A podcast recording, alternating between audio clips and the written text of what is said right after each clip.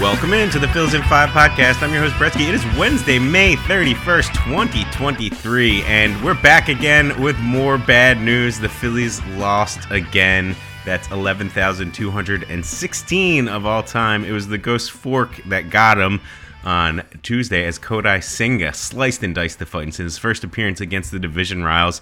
Rivals sad trombone time today.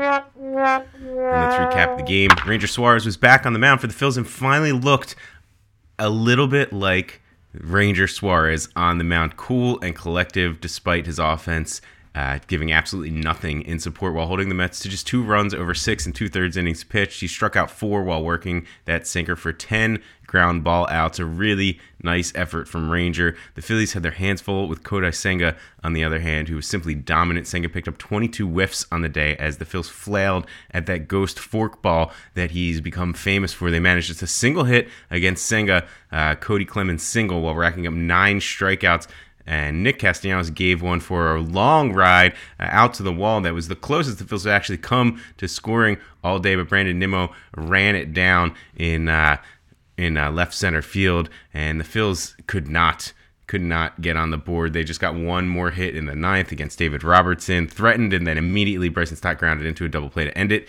A 2-0 shutout loss to open the series with their most hated rival. Not a great way to get things started. All right, our star of the day. It's Ranger Suarez. He got the pitch count all the way up to 99. That's his uh, highest total on the year. Earned his first quality start of the season. Still searching for that first W.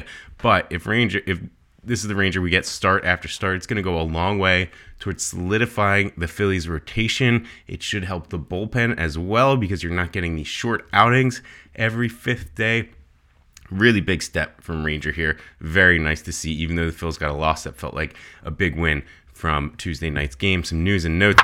Bryce Harper got the day off, but apparently nothing to worry about. It was a scheduled maintenance day. He'll be back and in there at DH on Wednesday. A couple people scratching their heads as the Phils really needed a hit in the ninth inning last night, and Harper was just sitting on the bench, not getting ready to pinch hit. But Rob Thomson said they wanted to give him the full day of rest after the off day to give him two full days off, and they're staying away from him. They stuck to the plan guaranteed he'll be back out there again. Uh, Rafael Marchan said to begin a rehab assignment, and the Phillies also signed Jacob Barnes, uh, relief pitcher, to a minor league contract. And now a quick look around the NL East. The Braves uh, lost to the A's in the Tuesday night game of their series, two to one. That's two straight losses uh, for the Braves to the A's not great. The Nationals uh, got beat by the Dodgers 9 3. The Marlins also lost 9 4 to the Padres. And the Mets, of course, beat the Phils up next.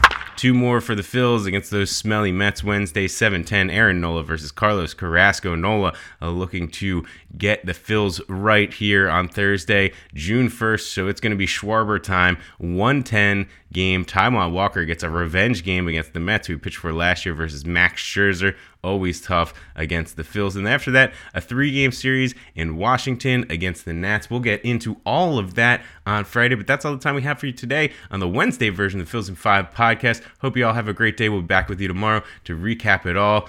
Phils 7 10 tonight. Let's get a win against these Mets. Let's go, Phillies.